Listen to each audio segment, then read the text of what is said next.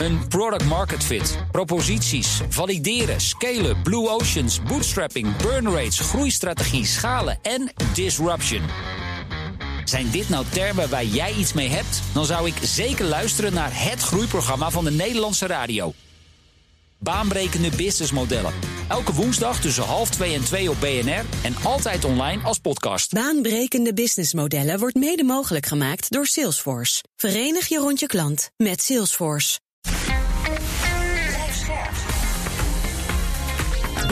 Nieuwsradio. De AEX-factor. Wesley Weert, Jelle Maasbach. Welkom, je luistert naar de AX Factor, de podcast voor de slimme belegger. Elke week een nieuwe gast die je bijpraat over de beurzen, beleggen en vermogen opbouwen. En deze week hebben we het over Elon Musk en zijn bijzondere aankoop. De baas van Tesla en uh, ook een vervent twitteraar... die kocht namelijk bijna een tiende van alle aandelen van Twitter op. En daardoor hadden we met z'n allen dezelfde vraag. Wat wil Elon Musk met Twitter? Ja, wat gaat hij doen als bestuurslid van het bedrijf? Want ja, hij uh, kreeg bij zijn miljardenaankoop gratis een stoeltje in de directie van Twitter. Dat gaan we allemaal bespreken met uh, Nico Inberg van de aandeelhouder. Nico, welkom. Dag. Ja, allereerst om dan maar meteen antwoord te geven op die vraag. Wat wil Musk met Twitter? Ja, ik weet niet precies wat hij wil. Hij, uh, kijk, het is natuurlijk wel een man met een duidelijke visie. Dus hij, uh, het is niet zo dat hij, uh, als bijvoorbeeld Buffett wat koopt, dat ze rustig aan doen en, en, en dat, dat doen voor het lange termijn rendement. ik denk echt dat hij wel iets ermee wil. Hij had ook meteen een leuke het tweetje erover, hè, van uh, of we dan een edit-button ja. wilden of niet. Ja. En dat hij die woorden verkeerd geschreven, zeg maar, van, uh, dat is echt leuk. Maar um, ik denk dat hij zich wel gaat bemoeien met, met, uh, met name de, de um, transparantie en dat. dat Twitter zich niet overal mee bemoeit. Ik zag nu, er was een heel raar verhaal van mij van iemand in Engeland... die, die een beetje aan de, de rechterkant van het spectrum zat. En daar hadden ze, hadden ze bijgezet dat hij een een Russia-affiliated hupplepup was. Ja. Dat was hij helemaal niet, maar hij was wel iemand die voor Poetin opkwam, zeg maar. Maar goed, dat, ze zijn best wel uh, agressief bezig om mensen die, die daar wat, wat zeggen op Twitter. Want het is natuurlijk een open kanaal, iedereen kan zeggen wat hij wil... maar daar, daar willen ze toch een beetje paal en perk aan stellen. En ik denk dat hij wel een voorstander is om meer uh, ja, transparantie... en meer uh, dat ze er niet zo bovenop zitten. Ja. Ja, en hij heeft natuurlijk een manische manier van leiding geven. Is het dan goed of slecht dat hij juist een plek in de directie krijgt van Twitter? Ja, nou, uh, kijk, aan de ene kant voor Twitter is het goed omdat hij. Ik heb begrepen dat omdat hij uh, nu in de in het bestuur zit, dat hij niet meer dan 15% van de aandelen mag kopen. Dus in die zin hebben ze hem kalt gesteld. Hij kan nu niet uh, opeens een overname doen. Als hij, als we, nou, die man heeft natuurlijk, van mij heeft hij nu 370 miljard met uh, de huidige koers van Tesla. Dus hij kan, hij kan als hij ASML wil kopen, kan hij dat ook doen. Maar hij kan kopen wat hij wil. Maar de, dus de, hij is nu wel, dat is nu wel begrensd. En um, hij zal zich zeker gaan bemoeien met de gang van zaken. Zometeen meer en dan praten we over de toekomst van beursgenoteerde social media bedrijven. Want deze aankoop zet Twitter in de schijnwerpers, maar hoe zit het met de rest? Maar laten we beginnen met een greep uit het belangrijkste beursnieuws van de afgelopen week. Want het was de week waarin bekend werd dat Shell's besluit om zich terug te trekken uit Rusland meer kost dan gedacht, namelijk 4 tot 5 miljard dollar. The company said the rise was due to additional potential impacts around contracts, write-downs of receivables and credit losses in Russia. Er was opnieuw ophef over de miljoenenbonus van Air France KLM-topman Ben Smith. Ik vind het niet acceptabel, maar vooral ook onbegrijpelijk eigenlijk dat je dat zelf wilt en dat men denkt dat dat goed is. En superbelegger Warren Buffett heeft nog altijd investeringshonger en pompt ruim 4 miljard dollar in, jawel, HP. I think that really plays into a company that Buffett likes, pretty, you know, consumer focused. Has a strong business and is um, and is more attractive um, stock price wise. Een monsterverlies, duizenden ontslagen en miljarden aan staatssteun. Air France KLM komt zwaar gehavend uit de coronapandemie. En toch krijgt topman Benjamin Smith een bonus van ruim 3 miljoen euro. Ja, Nico, hoe kan het dat je met deze cijfers dan toch een bonus krijgt? Ja, dat is meer dan terecht. Die man die werkt hard. Nee, maar het is. kijk, ja, het is, uh, ja, wat ze doen is een beetje die bonus relateren aan het verlies. Er was een verlies van 3 miljard, geloof ik. Dan kreeg hij 3 miljoen bonus. Maar, maar hij. Uh, ja, ik begreep van nu wel gevaarlijk is, denk ik. Maar hij heeft natuurlijk lange termijn afspraken met, met, de, met de, eh, eh, de Raad van Commissarissen. Waarop hij is aangenomen wat hij moet doen. En daar kijken ze een beetje naar. En, en ik moet ook zeggen dat die man. Um, zijn, geloof zijn basissalaris ligt rond de 900.000 euro. Nou ja, ik zou er meteen voor tekenen. Maar in dat soort functies is dat natuurlijk niet heel veel geld. Hè? Die, die, uh, als je kijkt naar een gemiddelde CEO, ja, die komt zijn bed niet uit voor 9 ton. Die willen echt wel, uh, met name voor dit soort bedrijven, die zitten echt wel een stuk hoger. Hij heeft ook in 2020 zijn bonus vrijwillig, nou, na enig druk zou ik maar zeggen, ingeleverd. Dus um, ja, en ze kijken een beetje naar, naar uh, hoe die dan gevaar is ten opzichte van de schuld, hoe die dat gedaan heeft. En ja, de EBITDA die ze gehaald hebben en nu de boel weer opstart. En ja, daar wordt het een beetje op gebaseerd. Ik zag dat de baas van die, die uh, remuneratiecommissie is de oude baas van Egon, die Wijnands, die Belg. Dus die, die gaat er eigenlijk over. En uh, nou ja. Maar toch, dit staat op papier. Dus dit, dit klopt allemaal. Maar als je gewoon kijkt, als je, dit is toch niet ethisch? Je moet toch ook een beetje feeling hebben met de maatschappij. Je weet toch dat je iedereen over je heen krijgt als een. Uh, Elbers van KLM wel zijn, uh, zijn bonus uit zichzelf inlevert en wel uh, genoegen neemt met, met minder. Nou ja, hij is ook zijn ja. baan binnenkort kwijt. Maar dan weet je toch ook als topman, als Canadees, dat dit niet heel slim is? Ja, nee, dat klopt. De, de ja, de een heeft zijn morele antenne wat anders afgesteld dan de ander. Uh, ik denk dat hij natuurlijk minder, minder begaan is met, met het, wat hier in Europa gebeurt tussen Canadees. En, en hij denkt van ja, ik ben hier gekomen om die, die, om dit werk te doen.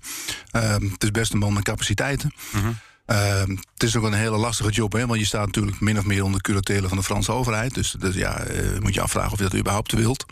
Maar ik neem aan dat hij bij zichzelf denkt van ja, ik heb keihard gewerkt en ik heb dit gedaan, ik heb dat gedaan, ik heb die schuld toch teruggebracht, ondanks dat ik uh, dat er natuurlijk overheidsgeld in zit. Er is trouwens wel een, een bepaling bij ook dat een, maar uh, volgens mij um, de bonus pas uitbetaald mag worden als 75% van de staatsschuld is afgelost.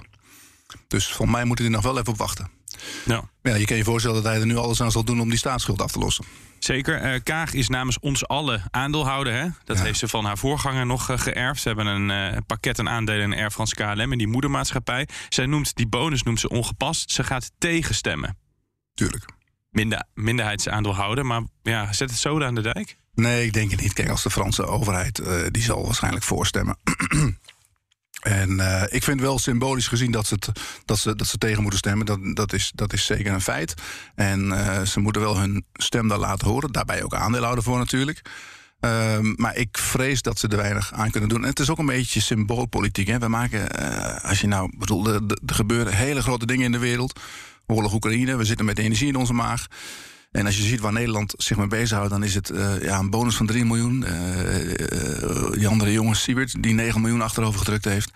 Ja, het zijn een beetje klein bier is het allemaal. Ja, het is klein, ja, maar het is natuurlijk wel altijd klein bier als je het vergelijkt met zulke grote gebeurtenissen. Ja. Maar voor de aandeelhouder zelf kan ik me voorstellen dat het een boosmaken is. Hey, tot slot, jij zei een deel van de bonussen wordt pas uitgekeerd als die staatssteun voor het grootste gedeelte is afgebouwd. Gaat dat ook gebeuren? Want dit is gewoon een noodlijdende toko. Ja, dat wordt wel een lastig verhaal. Want ze, ze willen natuurlijk. De bedoeling was dat, dat KLM in Frans, of in Frans KLM, dat die nog een grote emissie zou doen. Um, dat hebben ze lang uitgesteld. Omdat ze dachten van nou, uh, eerst moet de boel weer, weer op poten worden gezet. En dat we straks allemaal weer vliegen. En het moet niet vergeten trouwens dat nu bijvoorbeeld met de vracht. Daar verdienen ze echt heel veel geld mee. De vrachttarieven zijn enorm hoog. Alleen de ellende is dat, dat door de corona waren er eigenlijk minder vliegtuigen actief. Waardoor er ook minder vrachtvervoer kon worden. Maar nu, uh, ik denk dat ze nu best wel, wel goede zaken doen, nu de boel weer open is. Omdat ze met die vrachttarieven echt heel veel geld binnen, binnenhalen. De uh, topman van Air France KLM die heeft een goed gevulde portemonnee. Dat geldt ook voor Warren Buffett. En daarom is hij nu op koopjesjacht. de superbelegger stapt voor ruim 4 miljard dollar in computer- en printermaker HP. Nico, ergens was er wel lichte verbazing bij mij. Want waarom HP?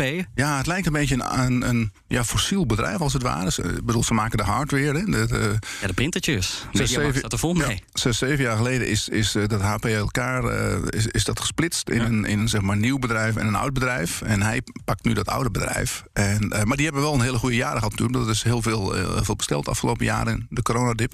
En ik vind het ook wel leuk om te zien dat hij toch weer wat actief wordt. onze, onze oude baas die had voor mij heeft hij 150 miljard aan cash. En ja, het is natuurlijk een investeerder. En uh, hij heeft wel uh, al een hele tijd geroepen van... Ja, het is eigenlijk niks te koop, alles is te duur en dit en dat. En uh, nou, nu de beurs afkomt, tenminste bij ons is het, was, zijn we nu denk ik 12, 13 procent lager. Um, weet hij toch wel wat zaken doen, want hij heeft best wel wat gekocht hè, onlangs. Ja, het is de zoveelste aankoop inderdaad. Ook in hele korte tijd, een maand tijd. Hij, hij, hij kocht al een verzekeraar, groot belang in een Amerikaans oliebedrijf. Nou ja, nu koopt hij dus voor miljarden uh, aan HP-aandelen. Uh, nou, van waar die haast dan opeens? Je kunt ook even wachten, toch? Ja, ja ik weet niet of die haast heeft, maar hij, ja, hij kijkt toch. Uh, ik denk niet dat hij iemand is die denkt van uh, we gaan helemaal uh, heel hard omlaag met, met die beurs. Dat hij toch wel um, een beetje op het vinkertouw zit om, om goede bedrijven te kopen. En nou ja, dat Occidental, daar had hij al een belang in. Uh, Occidental Petroleum. Dus die, die, heeft hij toen geholpen met de overname van Anadarko. Ja, dat is dat oliebedrijf, even voor ja, de duidelijkheid. Ja, dat heeft hij eigenlijk zelf nu opgekocht. Hij heeft er ook nog een bak warrants in. Daar zit hij echt heel, heel goed in nu. En uh, die verzekeraar, dat is ook een heel mooi bedrijf. Dat, dat, dat is eigenlijk een soort eenzelfde bedrijf als Berkshire Hathaway. Het is ook een verzekeraar, maar die hebben ook allerlei andere bedrijven eronder. hangt een staalbedrijf onder en uh, je kan niet zo gek niet opnoemen wat. Dus dat, dat past wel bij hem. Ja, ja, past wel bij hem. Ja, het lijkt ook ergens, als ik zo alle drie de bedrijven naast elkaar zie, lijkt het vrij willekeurig. Maar wat is dan de strategie? Heb je die kunnen ontdekken? Nou, de strategie, ja, die, die is bij hun natuurlijk. Die, ja, die strategie bij hun die, die ligt, al, ligt al jaren in de prullenbak. Want het is eigenlijk gewoon een belegging in Apple. En Apple met wat andere dingen erbij. Ja. Van mij hebben ze ja, een belang van 160 miljard in Apple. En uh, dat is natuurlijk enorm uit de kluiten gewassen. Maar dat is, heeft die gouden aankoop meegedaan. En, maar hij moet zijn geld aan het werk zetten, anders dan werkt het niet. En uh, kijk, die, die Buffett is een, is een wat ze noemen uh, compounder. Hè? Die, uh, jaar op jaar op jaar dividenden binnenhalen en winsten binnenhalen en dat weer beleggen. En op het moment dat je je geld gewoon op de rekening hebt staan, dan heeft hij natuurlijk in dollars, um, heeft het niks gekost dan hoeven ze geen, geen boeterente te betalen. Maar op het moment dat je je geld niet, niet aan het werk hebt, dan, dan maak je geen rendement daarop. Ja, is, want HP is een techbedrijf. Ja. Je noemde Apple net al. Nou, dat is best wel succesvol geweest. Maar uh, in het verleden was hij vrij voorzichtig met tech-aandelen. Is hij uh, door dat succes bij Apple ook gedraaid? Uh, weet ik niet. Hij heeft natuurlijk wel. Uh, kijk, Buffett heeft een hele goede naam. Hij maakt af en toe ook wel bloopers. Hij heeft uh, ook een paar keer in de airliners gezeten. Dat, dat ging niet helemaal goed. Nee. Maar hij, hij, hij moet het toch ja, vooral hebben van. van uh, sterke bedrijven op de lange termijn met een goede prijszettingskracht. Die, die uh, eigenlijk marktleider zijn in hun markt. En ik vind dit wel HP. Kijk, ik denk met die printers en die hardware, uh, dat komt toch vooral uit China straks. Dus maar misschien denkt hij wel van dat er. Er is toch. je had vorige week die Larry Fink die zei van. The end of globalization. Ja. Dat iedereen meer in eigen land gaat maken. En dat hij daarom denkt van. Nou, misschien gaat HP wel meer in eigen land maken. Dat wordt hij, hij, hij houdt toch erg van Amerikaanse bedrijven. Ja. Dus dat hij daar een beetje naar kijkt. En uh, hij zal er wel goed over. Kijk, het leuke met Buffett is, als hij wat koopt en hij maakt het bekend, dan gaat er meteen 20% de lucht in. Ja, dat zagen we hier ook, hè? Dat heb ik helaas nooit, maar dat zie je hier ook wel weer. nee, en, en uh, de, nou, HP kun je, kun, kun, je dan ergens nog beargumenteren. Het oliebedrijf, dat noemde je net ook al. Maar dat, dat lijkt me dan ook wel. De oliemarkt, vrij volatiel. Hij zit normaal gesproken, heeft hij de voorkeur voor, voor juist uh, stabiele rendementen. Is, is zo'n oliemarkt dan een stabiel rendement? Want daar, daar zit hij ook met zijn ja, geld in. Ja, maar goed, ja, daar zit hij al een tijdje En hij heeft altijd wel gedacht, denk ik, dat hij wel... wel kijk, in Amerika dan kijken ze iets anders tegen de oliemarkt aan dan hier. Wij, in Europa willen er vanaf. Er zitten Daarom zitten we nu ook in moeilijkheden met de, met de energie. En in Amerika hebben ze altijd gedacht van, uh, gezegd van... nou, die oliemarkt die gaat, nog wel, die gaat nog wel decennia lang uh, door. En uh, daarom heeft hij destijds ook hierin geïnvesteerd. Het is eigenlijk gewoon een, hij heeft zijn, zijn belang uitgebreid... En er staat nu van mij rond 54. Hij heeft nog heel veel warrants. Die kan niet uitoefenen boven de 60. Dus uh, daar heeft hij echt wel een. Uh, ja, dat is gewoon een goed bedrijf nu. En dan van Buffett naar Tesla-topman Elon Musk. Die heeft in de week tijd er een nieuwe functie bij voor op LinkedIn. Directie, bestuurslid moet ik zeggen van Twitter. Omdat hij de afgelopen dagen in één klap de grootste aandeelhouder is geworden. Nou, dat is allemaal leuk. Zijn leuke feitjes. Ruim 9% van de aandelen. Nico, wat zou zijn lange termijn strategie zijn, denk jij, met dit bedrijf?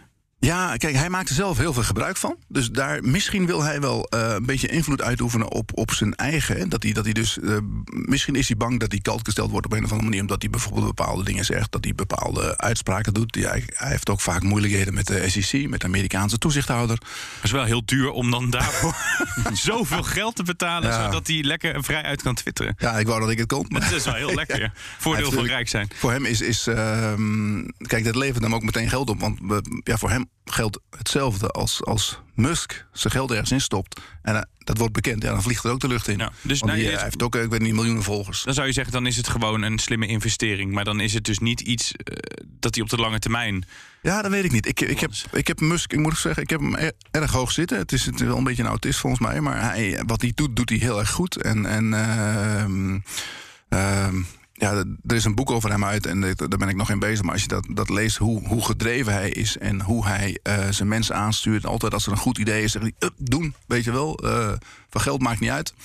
Uh, het is een man die, die iedere keer all in gaat. Hè. Zijn eerste bedrijfje, van mijn eerste internetbedrijfje had hij, en dat heeft hij verkocht. En dan ging hij met het geld weer volledig in een ander bedrijf op. En zo is hij steeds verder gegaan. En nou ja, nu met, met Tesla natuurlijk enorm succesvol. Dus ik, het is wel een man die, die uh, achter zijn ideeën aangaat. En die, ik geloof nooit dat hij dit doet omdat hij denkt van nou, dat is wel een goede investering of zo. Hij heeft er echt wel een bedoeling mee. Ja, wat ook wel gek is, want een maand geleden uh, zag hij het helemaal niet meer in Twitter zitten. Toen zei hij, ga zelf iets opzetten. Ja. En dan koop je een paar weken later koop je zo'n belang. Hoe valt dat met elkaar te rijmen? Ja, misschien heeft hij toch gedacht dat het ingewikkelder is dan... dan uh, um, kijk, Twitter heeft. Uh, is er een concurrent voor Twitter? Ik weet het niet. Ik denk het niet. Hè. Maar dat wilde Trump wilde dat op, Ja. uh, opzetten. En dat is niet echt een succes gebleken Nee. tot nu toe. Nee, dus misschien dat hij dat ook, daar ook naar gekeken heeft en gezegd van nou ja, maar dat hij ook gedacht heeft van ik kan ook gewoon dat bedrijf kopen. Ja, volgens mij was het op dat moment al zo dat hij eigenlijk al aandelen had gekocht. En hij riep het dus op het moment dat hij dat al had. Zei hij, ja, ik zie niks meer in Twitter, ik ga een eigen Ja, op zo'n manier. Twitter ja, ja, eh, ja. opstarten. Ja, maar dat heeft hij dus niet is heel gedaan. gek. Dan gaat hij op deze manier doen. Ik weet niet, wat, heeft, heeft hij eh, Jack Dorsey al gereageerd? Wat, wat vond hij ervan? Nee, wel de huidige CEO, die heeft er gereageerd. Maar ik heb nog geen reactie van Jack Dorsey eh, voorbij zien komen. Ja, die is natuurlijk, eh, die had een dubbel fu- functie met Ja. Pershing Square en, eh, en, en Twitter. Ehm, je kan ook zeggen, misschien wil, wil Musk iets afdwingen. Misschien wil hij de directie weg hebben. Lijkt me ook wel heel fijn. Ja, dat je nou ja, dat weet ik niet. Maar ik, ik, ik heb, ik, je kan niet in de man, man zijn hoofd kijken. Maar hij wilde zeker wat mee. Hij doet niet, hij doet niet zomaar iets. Hij doet het niet voor de lol. Hij heeft er echt wel een, een idee bij. En het is ook geen man die zijn ideeën voor zich houdt. Dus daar zal hij zeker eh, eh, ja, mee naar buiten komen binnenkort. Ik ben heel benieuwd. Ja. ja, en ik ben ook benieuwd eh, hoe adverteerders hiernaar gaan kijken. Ja, maar ja, goed. Dat, dat ik, eh voor mij de business van Twitter gaat op zich wel oké, denk ik. Dus dat gaat wel de goede kant op. Nou ja, het is wel interessant wat jij zegt, Jelle. Want eh, als het zo is dat. Nou ja, hij, hij was een beetje aan het mokken van. Oh, eh, Twitter blokkeert dingen die ze niet zinnen.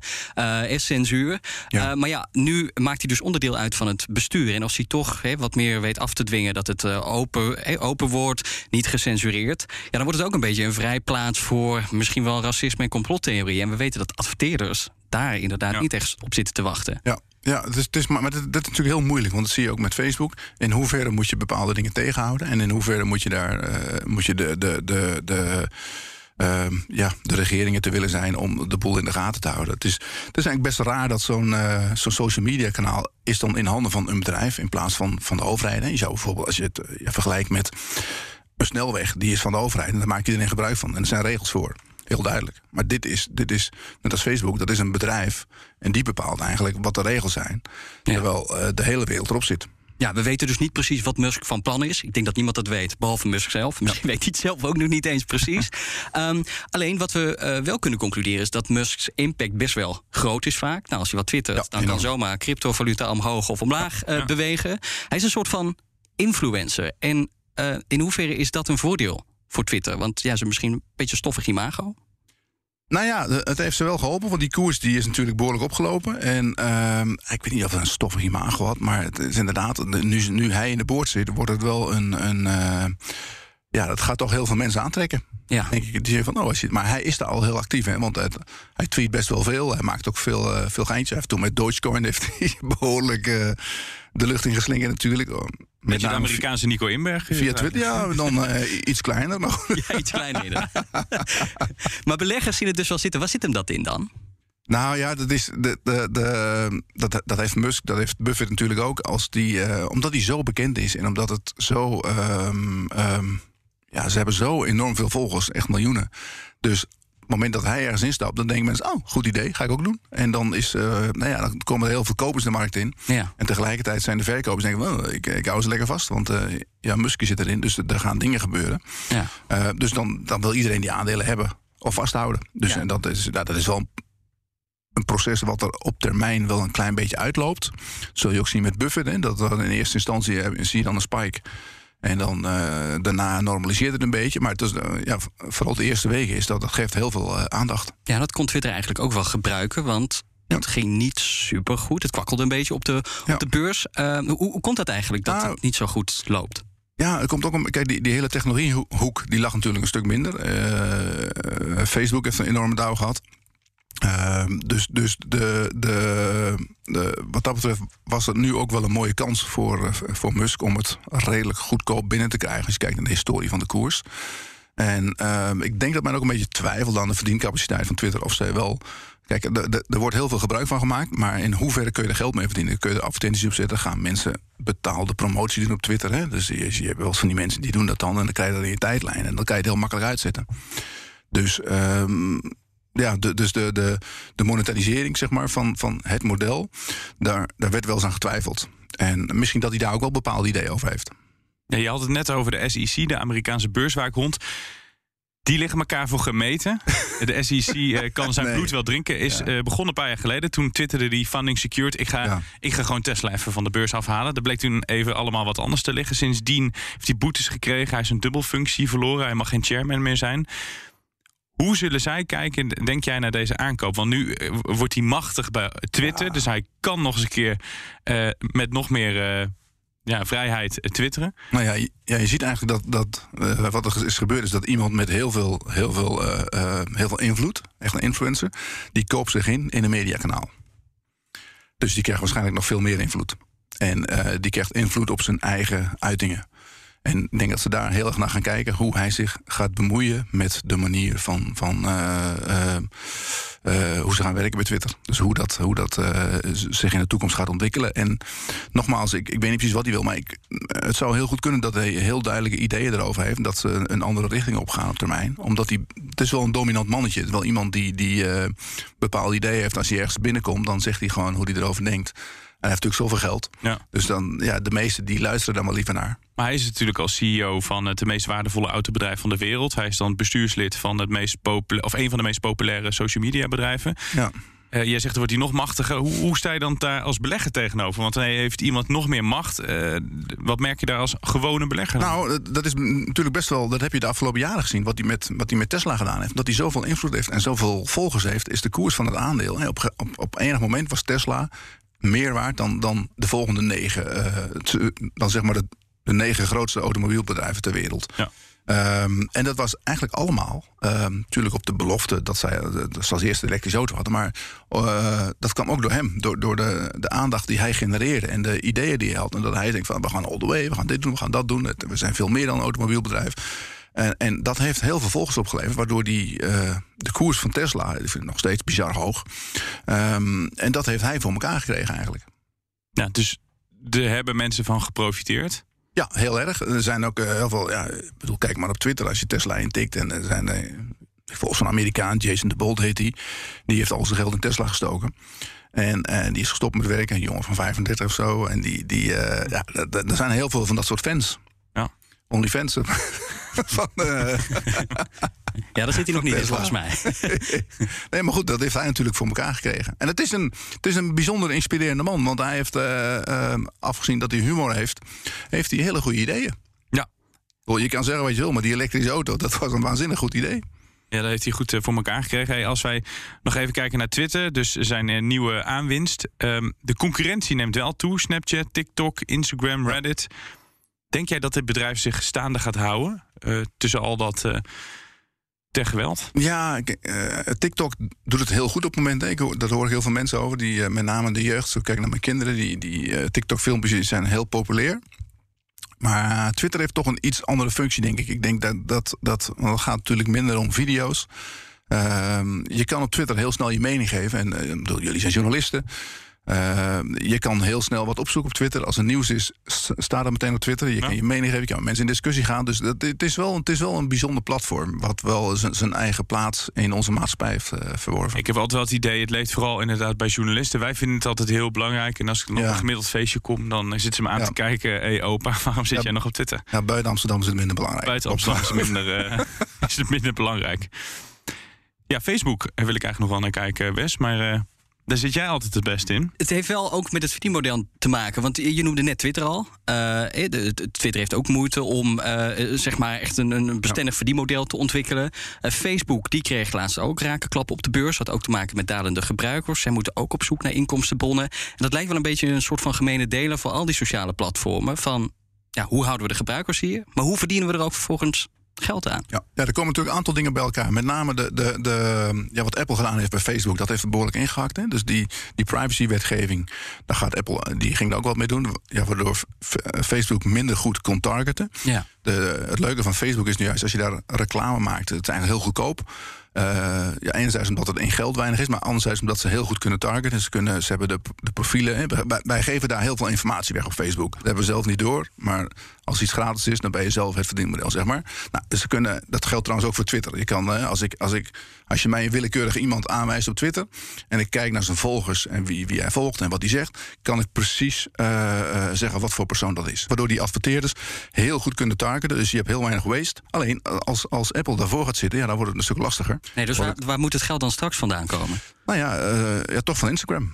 En ze zijn heel druk met de metaverse, wat dat ook mogen zijn. En daar willen ze heel fors in investeren. Maar ja, wie zegt dat de metaverse voor Facebook wordt? Want er zijn heel veel, heel veel bedrijven mee bezig. En uh, uh, ja, dat, daar gaat wel heel veel geld naartoe.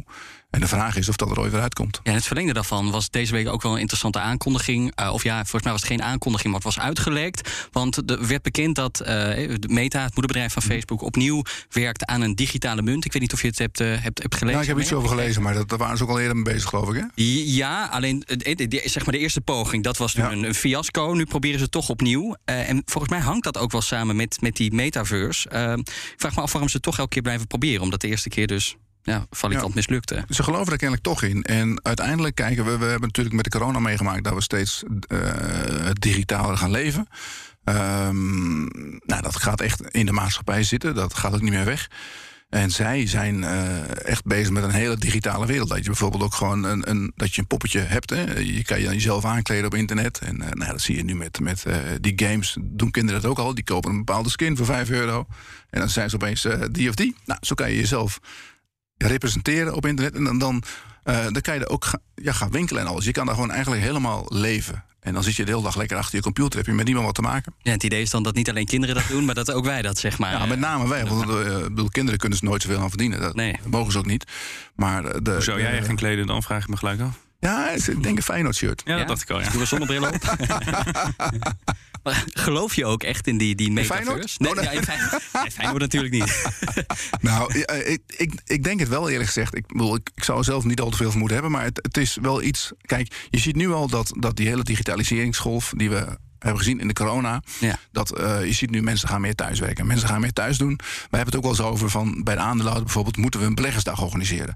Zijn mensen eigenlijk nog nog bereid om een halve dag te gaan reizen om, om elkaar te ontmoeten. Om, om uh, gezamenlijk met elkaar dingen te doen. Of als, ik, als wij een webinar organiseren, dan hebben, hebben we duizend man live bij spreken. Uh, ja, die krijgen nooit meer bij elkaar. Dus om nog zoiets te gaan organiseren, dat is ook. Dat, dat, je kan nooit zoveel mensen bereiken als via internet. Dus ik geloof wel heel erg in die digitalisering daarvan en uh, hoe dat allemaal gaat. Maar, je maar ziet ook dat, als belegger? Ja, ik denk het wel. Dat, dat, op een of andere manier valt er wel geld mee te verdienen. Alleen ik, het is natuurlijk hartstikke moeilijk om nu al een bedrijf aan te wijzen die dat gaat doen. Kijk, Facebook. Nou ja, Facebook heeft zijn naam ja, gewijzigd. Nee, maar Meta kan wel gaan zeggen: ja, van ja, de, de, de metaverse, dat zijn wij. Ja. Ja, dat bepalen zij niet. Dat bepalen zij niet. Het is net als je een, in Amsterdam een café opent en je bent uh, misschien wel de hipste, maar je weet niet waar mensen over een jaar heen gaan. Wat hier wel een beetje boven hangt, of wat altijd boven het hoofd van Mark Zuckerberg en zijn bedrijf hangt, is dat die linkse senatoren de boel willen opbreken. Hè? Dus de Bernie Sanders en. Uh, die mevrouw waar ik even van de naam van uh, ben uh, vergeten, daar komen we zo op. Die, die willen al heel lang dat bedrijf opbreken. Ze zeggen hè, Facebook is veel te machtig. Meta nu in dit geval. Instagram moet bijvoorbeeld worden afgestoten. Kan me bijna niet meer voorstellen. Maar wat als dan een Instagram wordt afgestoten? Ja, ik weet niet of dat heel erg is. Je ziet het nu ook bij de Chinese bedrijven. Tencent bijvoorbeeld, daar, daar is de regering ook heel erg mee bezig om die een beetje in te. Elizabeth in te, Warren in te, heet ze trouwens. Elizabeth Warren, ja, ja is dat klopt. Die is dat, uh, maar um, als dat uiteindelijk gaat gebeuren, dan krijg je twee of drie bedrijven. En uh, nou, ja, stel jij bent aandeelhouder Facebook of van Meta, hoe dat heet. Dan krijg je straks drie aandelen in je mik. En maar die. die uh, het voordeel daarvan maakt dus niet uit. Maakt niet zo gek veel uit. En ik denk zelfs dat het misschien wel beter gaat, omdat die, die bedrijven die dan ontstaan, uh, ja, die gaan natuurlijk een klein beetje concurreren met elkaar. Maar je, je zal met name zien dat dan voor zo'n bedrijf er veel meer focus is, omdat ze met hun eigen ding bezig kunnen zijn. En niet, kijk, uh, het Zuckerberg die moet zijn aandacht een beetje verdelen. En dan, als hij bijvoorbeeld wil investeren in Instagram, ja, dan, dan gaat dat misschien ten koste van Facebook. Dus die zijn een beetje aan het aan het kijken waar willen we onze mensen hebben. Willen ze in Facebook, willen ze in Instagram. En dan heb je eh, echt een gefocust, ge- gefocust management... die precies voor dat ene bedrijf aan het werk is. Ja. Ehm, kritiek hier in Nederland was toen op een gegeven moment John de Mol allemaal radiostations kocht. eh, dat hij 538 had en Radio 10, dat alles op elkaar leek. Dus de talpavisering noemen ze dat, Ja. dat er helemaal geen onderscheid meer was. Dat dreigt ook een beetje met die social media bedrijven te gebeuren. Dat ze allemaal steeds meer op elkaar lijken. Dat het een beetje eenheidsworst wordt. Deel je die kritiek ook? Is dat een gevaar voor die bedrijven? Eh, weet ik niet. Ja, kijk, de, de, op social media willen mensen elkaar ontmoeten. Dus, dus als je ergens, als je andere mensen wil ontmoeten, moet je daarheen waar de meeste mensen zijn. Hè? Net als met wat ik net zei met een café, het populairste café, daar ga je heen omdat de andere mensen er ook komen. Dus als iedereen op Facebook zit, gaat iedereen naar Facebook. En, eh, maar je, je ziet toch wel dat dat, dat dat kan wijzigen in de loop, loop der tijd. Dat heeft met name met generaties te maken, denk ik. De jeugd nu opeens op TikTok zit. Die zaten eerst op Snapchat. Eh, heb ik nog nooit mee gewerkt, maar eh, mijn kinderen doen dat wel. Tenminste, vooral de, de wat, wat oudere kinderen. Als jij Ja, op ja. Snapchat gaat, dan gaan jouw kinderen weer van Snapchat. Ja, waarschijnlijk, wel, want die willen niet. Kijk, Ja. eh, op Facebook is dat heel irritant als je een berichtje krijgt van je tante van 88. Moet je zelf je toon weer een beetje matigen, zeg maar. En zo, zo gaat dat natuurlijk een beetje door. Dus het, is, het, het wijzigt wel in de loop der tijd. En ehm, nou ja, eh, je, je moet nu van mij voor- voor- vooral op, eh, op Instagram zitten. Maar ik weet niet of dat over, over vijf jaar nog zo is. Nee. Ik had het net over die politici, Ja? die politieke eh, bemoeienis. De Elizabeth Warrens en eh, Bernie Sanders van deze wereld. Het is eigenlijk voornamelijk bij Meta echt een ding dat die er elke keer achteraan zitten. Kan dat ze uiteindelijk de kop gaan kosten, die politieke druk? Jij zegt net, nou ja, dan worden het drie verschillende bedrijven. Maar dan nog, stel dat het ook nog eens een keer drie losse bedrijven worden... en dat weer de politiek hebt die er bovenop zit. Ja, nou, kijk, ja, dat zou natuurlijk wel kunnen. Ik bedoel, in, in, ze staan onder Amerikaans toezicht. Maar de Amerikanen en de Amerikaanse regering is niet zo, zo dominant als bijvoorbeeld in China of Rusland. Hè. Dus de, daar, dat gaat natuurlijk minder snel. Maar het zou wel kunnen. En met name als je een, een, een wat dominantere regering krijgt. Dan zou het heel goed kunnen dat die daar eh, met name als er bijvoorbeeld eh, met verkiezingen dingen aan de hand zijn. of dat er eh, te veel racisme op zit of wat dan ook. dat ze daar dan iets mee, iets mee gaan doen. Maar ik zie dat voor nu nog niet meteen als een gevaar. Nee, alleen het is wel iets waar die bedrijven rekening mee moeten houden. Dus moeten daar een soort van antwoord op hebben. En he- hebben ze dat? Ja, nou, wat ze moeten doen is af en toe een beetje, een beetje meebuigen. En dat zag je natuurlijk heel mooi met die Zuckerberg. Als hij weer eens voor zo'n senaatscommissie moet zitten. Dan is hij, eh, ja, natuurlijk dit en dat. En dan is hij, eh, wil, eh, dan, dan ja, belooft hij beterschap. En dan zijn ze weer een half jaar rustig. Ja. En ehm, zo komt hij er wel een beetje door. En dat is denk ik een beetje wat nu gaat gebeuren. Dat hij dan af en toe eh een klein beetje de, de politiek hun zin geeft. En ehm, een beetje meebuigt. Ja, en dan, dan, dan komen ze wel wat verder. Ja, ze manoeuvreren ze zich eh, heel eh, handig eh, en gewiest door, doorheen. Maar wat is dan op dit moment de grootste uitdaging voor die sociale media platformen? Nou, dat is denk ik om hun mensen vast te houden. Om de, de mensen die erop zitten vast te houden. En want je wil aan de ene kant, ze willen natuurlijk zoveel mogelijk geld verdienen aan de mensen die erop zitten. Door, door reclame op ze af te vuren. Hè, want dat is het, het verdienmodel. Maar op het moment dat je dat te veel doet. Dan gaan die mensen zeggen van ja, daar ga ik jou ook niet van. Dan ben ik weg hier. Of ik zet het uit. Of ik bijvoorbeeld op Twitter kun je dat doen. Hè? Dan kun je gewoon zo iemand, iemand blokkeren. Eh, en dat is natuurlijk niet de bedoeling. Want dan, dan eh, raken ze ze kwijt. En eigenlijk uh, denk ik de allergrootste uitdaging is om die, de, mensen te laten, de mensen zelf te laten betalen. Een soort abonnement af te, af te laten nemen. Maar zijn mensen daartoe bereid? Denk het niet eerlijk gezegd. Omdat het, ja, men is natuurlijk gewend aan gratis. En uh, we geven heel veel informatie weg, maar dat vinden we niet erg. Ja, zolang het gratis is. Op het moment, maar misschien dat ze ooit met een, een, een soort model komen. Ze zeggen van nou, je betaalt, laten we zeggen, 5 euro in de maand. En dan, uh, dan ben je reclamevrij. Dat doen heel veel partijen natuurlijk wel die een abonnement aanbieden. Die zeggen, nou, als, je, uh, als je lid wordt, ben je ook van, van de reclame af op onze site. Ja, en dan kunnen ze misschien betalen met die digitale munt die Facebook nu aan het ontwikkelen is, in die metaverse. Bijvoorbeeld. Dan, dan, is het cirkeltje rond, hè? Uh, ja, en, en, ik wil nog op één ding inhaken, want je ziet, we hebben het net al over dat al die bedrijven een beetje aan het zoeken zijn naar verschillende inkomstenbronnen. Dat lijkt me ook wel lastig als je tegelijkertijd heel afhankelijk bent van uh, advertentieinkomsten. Want je moet zeg maar die adverteerders ook meekrijgen naar jouw, ja, tussen aanhalingstekens, nieuwe, nieuwe uitvindingen. Hè? Facebook die meer gaat richten op, op korte filmpjes bijvoorbeeld.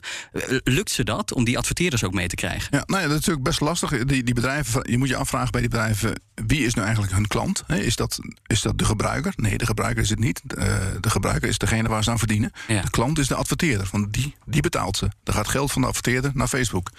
En wij zijn een slachtoffer. Wij, wij zijn uh, heel zwaar. sitting ducks, zeg maar. Dus ze moeten met name met die adverteerders moeten ze rekening houden, omdat die, die moeten blijven adverteren. Ze moeten eigenlijk ervoor zorgen dat ze ook die adverteerders wat te bieden hebben. Dat was nu net de moeilijkheid bij Facebook, omdat Apple ervoor ging liggen kon Facebook die adverteerders niet ter willen zijn. Want de adverteerders willen zo goed mogelijk kunnen, kunnen uh, uh, schieten op, de, op, op de juiste personen. En dat kan nog niet meer. Dat kan in ieder geval een stuk minder. Dus daar, daar hebben ze heel veel last van.